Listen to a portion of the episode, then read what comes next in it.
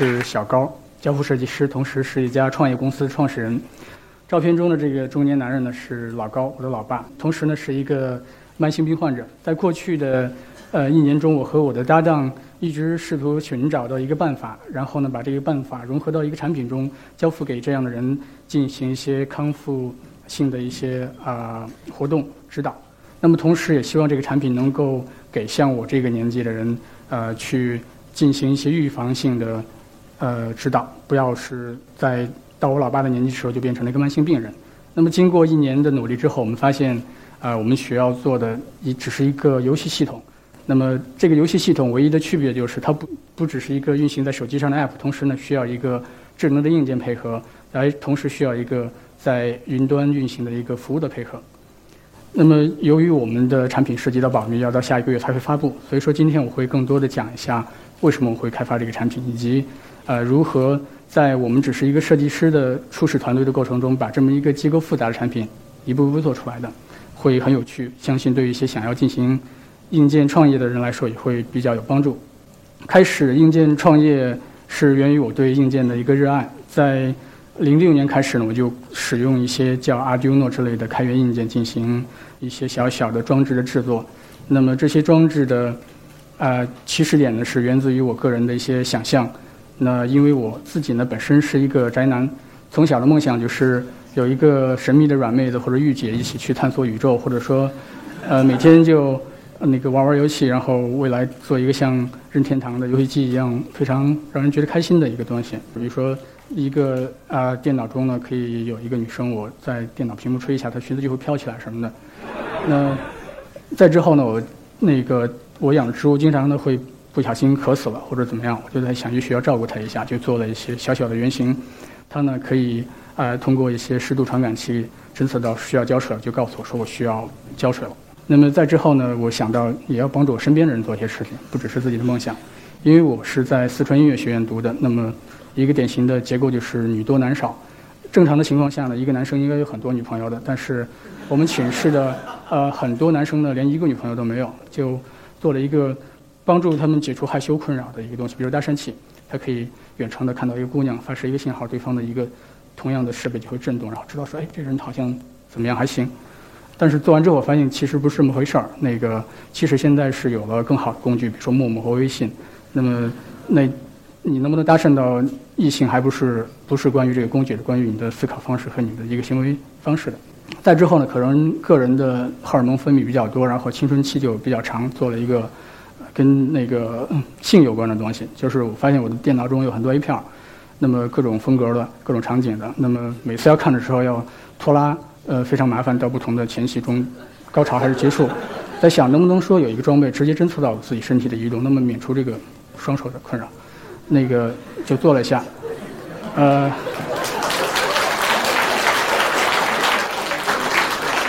但非常可惜的是，鉴于我个人能力的限制呢，所有这些东西都只是一个原型，只限于去呃表达，或者说去嗯展示，很难走到下一步。所以说，我想做一个改变，然后去了日本，啊，和一位，这是很严肃的一件事，嗯，去找了一位我觉得比较靠谱的教授，他的名字叫奥出之人，在斯坦福大学毕业的社会学家，芝加哥学派。讲究实用主义，说希望用产品来改变社会，那么有一套自己的流程方法，当然也跟其实很流行的一些流程方法方法论差不多。那么就是跟着他大概实践啊学习，然后做一些真实的项目。那么在这个过程中经历了一些小小的事件，比如说当时我们经历一次地震，那么那时候我们地震之后呢，做一些跟我们之前做的给那些企业做什么产品开发的一些东西完全不一样的小项目，比如说在 Google Map 上用 API 呢那个连上。遍布在日本各地的各各种各样的那个辐射传感器，然后做一些数据可视化，告诉大家说这个地方真的辐射很严重，要离开；或者这个地方那个没那么严重，就不要慌张了。那么通过这个非常非常小的一个事情，一个小插曲，让我呃感受到一个新的乐趣，就是说在你啊强调说是从自己灵感、从自己的感受出发的时候，能不能加上一点责任感，让我能够结合设计和我想要关注的一些社会问题。那我就做了些尝试，去了大公司。啊，面试也好，去做讲座也好，或者说是那个随便拜访朋友也好，那发现其实大公司都有自己非常非常明确的愿景。那去做了非常设定非常嗯明确的目标去努力在实现中。那么对于我这种样这样的呃小小的想要去实现的一个目标呢，其根本就没有这方面的一些设定。那我觉得之前设想的说去加入大公司去做相关的事情是不可行的。之后呢，我觉得有一些沮丧，因为一个设计师想要去做这样的事情，真的会很难。但是在北京玩的时候呢，遇到一些创业的朋友，比如说屏幕左边的小伙在陌陌，右边的在小米，他们给我的一些聊天谈话还有经历，让我感受到说，如果这个世界上没有一个非常嗯完善的结构、一个系统、一个平台去交付给你，让你去完成你想做的事情呢，其实完全可以自己尝试去构造一个。那么，在考虑到构造这个平台的时候，我发现我身边的之前一直玩的一些朋友，那创客也好，做青年研究的也好，或者做些开源硬件的销售、研发的人也好，都已经早已经开始在做这些事情了。只是呃，我没有一直没有的发现。那么，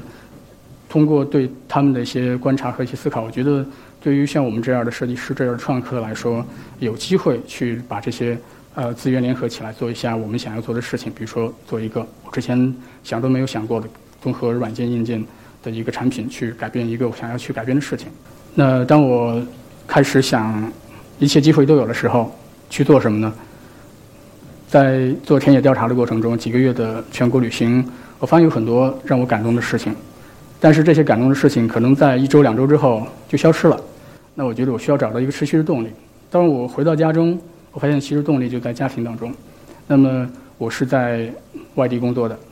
每年呢只有一次回家的机会。每次回家看到父母呢会变得越来越老。那么我们能做的事情好像非常少。嗯，在远隔的时候只能打个电话说注意家庭、注意健康等等。那回来的时候待一阵儿其实也就烦了，不想再住了。那就在想有没有一个什么的办法解决这个问题，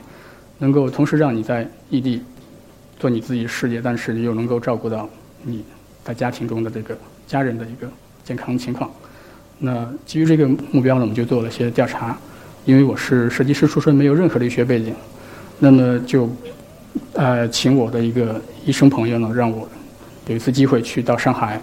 虹口市区的一个医疗点做了一次调查，了解我们想要去进入的这个方向的一个基本的一个常识。在接触的过程中，学到了非常非常多的事情，比如说我们发现医院。是一个后期才是起效用的机机构，有病了才能去知道它，非常非常晚了，而且不是像我们这样的创业者可以啊进入的这么一个点。之后呢，是一些啊体检中心，那它比医疗医院机构更好的是是做前期预防的，但是呢，它可能只是半年或者一年才能做一次，有些时候可能已经晚了。那么。当我们实际的进入到一些朋友的家庭中做调查的时候，我们发现，其实这些人需要的是一些啊无时无刻的那个日常呃行为的一些注意。我们就开始设计。我想到一个非常棒的，我觉得非常棒的方法，就是呢用一个游戏化的系统来帮助这些人进行啊健康管理。因为我个人是非常非常喜欢玩游戏的，我能够体会到超级马里奥跳起来吃到一个金币这种乐趣，然后。这种超级马里奥不断吃金币、不断升级的过程、不断探险的过程，也让我逐渐的上瘾，一直玩了几十年没有厌。那我在相信说，这种行为习惯的一种，呃，可以改变这种行为习惯的一种模式，比如说游戏化的模式，可以，也许能够起到激励这些懒得去管理自己健康的人群，管理自己的一个效用。那么，我们以一个游戏作为起点，就是电子鸡。那么电子鸡呢，是让你养成一个虚拟宠物的。它会时时刻刻的侦测，说你的宠物需要运动了，需要去吃药了，或者干嘛了，你就带它出去走，然后或者按一个按键激活一个食物让它吃。那我觉得其实这个东西呢，也可以把我爸放进来。那么这样的话，我爸就会有一个非常清晰的界面，知道该干嘛，同时呢，非常的轻松、有趣，不会说是看着一层一个一个的图表、一个分析的等等的一些东西。那么之前。我提到的这些东西，其实在市面上都有一些实现。再比如说，Nike 做的一些手环，Fitbit 的肩肩包的国内的古董网的卖开的等等，非常非常多的产品已经存在了。那么，但是我们发现一个问题，就是说这些产品的设计的思路其实还是非常非常老的，它只停留在一个量化的一个最基本的阶段。比如说左边的 Fitbit 的 UI 界面，它把数据采集过来，然后有一个量，知道你走多少步。但是 so what？接下来就觉得好像看久了就很无聊了。右边的 Nike 的做的稍微好了一点，把 UI 做了一些改善，然后设定一个明确的 goal，让你每天激励达到它，稍稍有些作用。对于我们来说，我们理解的一个量化，它应该是一个非常嗯全面的一个过程，不只是让用户看到单纯的数进行自我观察的，还需要去用一些规则去引导改变他们。那么经过两个月的尝试之后呢，我们发现那些用户很喜欢使用，这是当时做的一个内部测试，做那个早起床的，督促大家早起床的。我们发现有非常非常多的用户在持续的使用这个系统，而且呢。比较好玩的是，像有些人为了拿到第一名，还早上一点钟就在签到，就在起床。然后我们还从这个实验中发现说，在啊北京的人好像有点懒，然后在南方的广州的深圳人会比较勤快，起得特别早。呃，豆瓣的好像比较懒，因为都是文艺小青年，可能晚上睡得比较晚。但是那个新浪微博的就比较那个起得比较早，可能说都是工作了。人人人的话也比较早，因为都大多数都是学生。呃，由于呢，我们做完之后发现说这个东西其实有作用是有作用，但是不好卖，没人愿意去花几十零点九九美金去买这个东西。那我们的一些呃主要的成员也因为一些问题在离开。那么在那个过程当中呢，我开始重新思考我自己在做这个项目时候的判断。在做这个项目的时候呢，我们我做出的判断是说，Nike 这样的大公司在做了，而且 Fitbit 刚刚拿到了一千万的美金。我觉得不是我们这样的人可以完成的，所以说先做一个软件，也许只做软件就 OK。但是做完之后发现不是这样的，嗯，大的公司呢，在这个方向其实只也只是刚刚切入，那有非常大的前景，可以容纳更多的创业公司。同时，另外一点是我们想要去改变的那些事情，我们想要去把这些系统应用到家庭当中，帮助行为改变等等，他们嗯没有在做，而且我也不知道他们什么时候会做，那我们就还是自己做吧。那在我们因为一次挫折开始纠结的过程中，开始转转型的同时呢，我们身边发生了一些非常非常重要的事。这些事是跟硬件创业这个潮流有关的。比如说去年，一个法国人和 Seed Studio 在深圳组建了世界上第一个硬件孵化器。他们找到了世界各地那些非常喜欢硬件，然后想要通过硬件来进行创业的人团队。那比如说有些团队是。想要做一些金属板的乐高积木，那么他们的客户是小众的，比如说做专业的呃结构件的人，他们想要去用这些牢固的结构件搭一个机器人平台，或者搭建一个什么车的实验的平台。那么，但是市面上非常缺少这些东西，他们就做了。还有一些人呢，这是一个原来做记者的叫 Lisa 的一个人做的一个产品，他非常喜欢食物，非非常喜欢自己做食物。那么特别喜欢做一些低温烹调，那么需要一个设备把一个温度持续在几十度的一个范围之内持续一个小时。那么市面上已有的产品呢，都是造型非常丑的或者非常贵的。他们就想我自己做一个，做的便宜一些，那同时又好看。另外一些创业团队呢，是走的不同的路线，他们是做 B to B 的，给一些小型的连锁店做一些那个店员管理系统，帮助他们进行电源数据的可视化，进行一些后期的。数据的分析，然后甚至给出一些电源的一些管理的方案建议等等。那还有一些团队呢，只是从自己的兴趣出发，做了一些脑波控制的玩具。那种种的这些团队给我们非常大的一个启发，就是说，硬件创业其实并没有那么难，它也不仅仅只是大公司才能做的一个事情。最关键的是，他们这些硬件创业其实是非常有市场的。比如说，他们这些硬件产品在 Kickstarter 上这个大众融资平台拿到钱非常多。呃，六十万美金，几百万人民币，一个月拿到钱，然后呢，去把产品生产出来，再递交出过去，已经是对创业公司来足够了。那么，在这种新的硬件潮流的影响下呢，我们所在的深圳的一个叫柴火创空间的人呢，我觉得大家思维也在活络起来。我们得益于这种生态环境的变化呢，也顺利的开始招收到我们的下一批的呃合作搭档，比如说 Terry。在电讯盈科和 IBM 做软件工程的工程师，那加入了我们，会负责我们的软件架构，甚至一些跟前期的原型开发有关的硬件的东西。然后我们呃认识的一些比较棒的 iOS 独立开发者，因为他也希望在未来做自己的硬件，所以会提前加入我们来学习一些相关的过程。同时呢，还有一些在大的医疗设备公司工工作的嵌入式工程师，他们也会愿意去帮一些忙，帮助我们去做些啊开发实现，以及这是我在豆瓣儿私信勾搭到的一个妹子，现在变成了那个我们的女员工和女朋友，做我们的艺术指导。那之后的顺团队组成就稍微顺利了一些。那通过之前我们看到的那些硬件孵化器和从里边收到的一些启示，我们发现说我们应该更呃开放自己，去和一些专业的机构合作，而不是一味的在那儿呃埋着头做这件事情。所以说，我们和深圳的一些非常有名的做开源硬件的机构，比如说 City Studio，做了一些联合，他们的工程师会帮助我们去解决一些技术硬问题。同时呢，我们也会去帮助其他的一些做开源硬件的团队，比如说一家团队新开发了一个蓝牙低功耗模块，可以让我们的产品脱离有限的苦扰，从而带来更好的用户体验。我们会给他们做用户测试，帮他们去改进一些功能。他们同时让我们尝试一种新产品。那么基于这种开放和合作，我们非常快的就完成了我们的原型，包括硬件，包括软件，包括一个运行在云端的孵化那个服务。但是事实上，这些原型还距离产品化非常的遥远。比如说，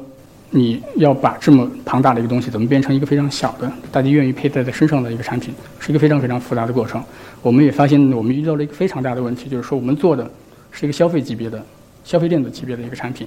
那么和以往那些创业团队做的其实也不太一样。即使是拿那个同样面对消费电子级别产品的低温泵调来比，我们多了啊，App 端多了那个。软件端，所以说接下来其实是一个非常旷日持久的转化，非常的枯燥，枯燥的我就完全不想再说了。那么，在这个过程中，我们也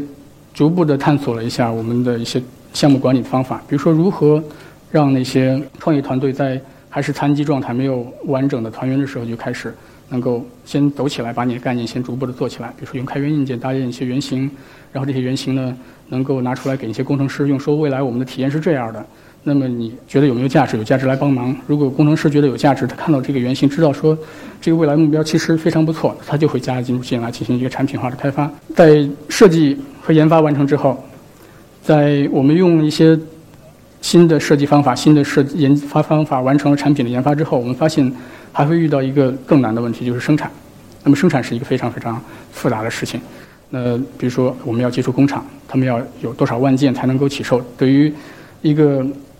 创业公司来说，这个价格是非常难以承担的。但是呢，得益于一些非常棒的嗯合作伙伴，比如说 Seed Studio 这家之前一直面向国外进行开源硬件销售的一家公司，开始逐渐的转变自己，为一些创业的硬件公司提供一些服务性的产品。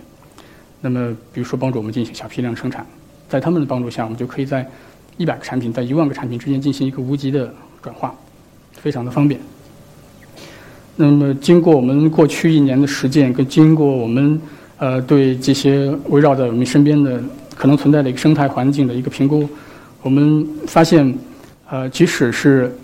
一个像我们这样的创业团队，其实还是非常非常的有机会做一个复杂的硬件产品的。那么，比如这个产品它会包括硬件、软件和云服务。之前这么一个系统，这么一个产品的开发，可能需要一年到两年的时间，一般是一年半两年。但是经过一些优化之后，我觉得我们可以用九到十二个月的时间来完成。它包括调研、分析、设计、研发、生产，甚至后期的小范围的销售。那甚至我觉得这个方法是能够和那些大公司，像苹果甚至三星，有一个同步的一个发布的一个达到这么一个频率的发布的时间。那在我们开始做这个项目之前呢，基于自己的经验做了一下分析，我们。一直在想，身边其实可能已经围绕着一个生态环境。这个生态环境可以帮助一些小团队去做一些产品，去改变世界，尤其是那些想做硬件的产品。那么，经过我们实际的一些实践、嗯归纳和发现之后呢，发现这个生态环境其实是存在的，只是还非常的不完善。它需要更多的呃硬件创意的人讲究一些设计的方法，一些和外界其他的机构合作的方法，以及同样是需要一些。呃，非开源社区的这么的一些机构的介入，这样的话就有可能在未来逐渐的建构成一个非常非常完善的硬件创业生态链。这样的话就能够给那些想要去递交自己的梦想、想要去达到某种目标的硬件创业人呢去使用它。那么，在最后呢，可能做一个小广告，我们的产品很快就会发布了。那个电子新网是我们微博的主页君的这个账号，是一个中日美混血的妹子在维护的，所以说可以关注一下。那么，另外在经历了这么一年之后呢，我们也呃非常的相信我们在开始创业的时候做的那个判断，就是我们相信这个世界上呢，如果真的是没有那个你想要去使用的平台系统，需要。帮助你去达到一个目标，实现某种愿意，你真的去可以去尝试去自己去创造一个去实现的，就像这个世界上曾经在历史上发生过的，不管是跟技术有关的，还是艺术有关的，还是跟任何事情有关的新的呃潮流一样，你可以成为其中的一员，可以去参与它，创造它，改变它。如果你们觉得我们的成员结构或者说未来还有某些地方非常缺乏没有考虑的点呢，也。而且恰恰呢，同时你们有这个技能可以补充，非常欢迎你们来加入我们，一起来实现这个梦想。谢谢。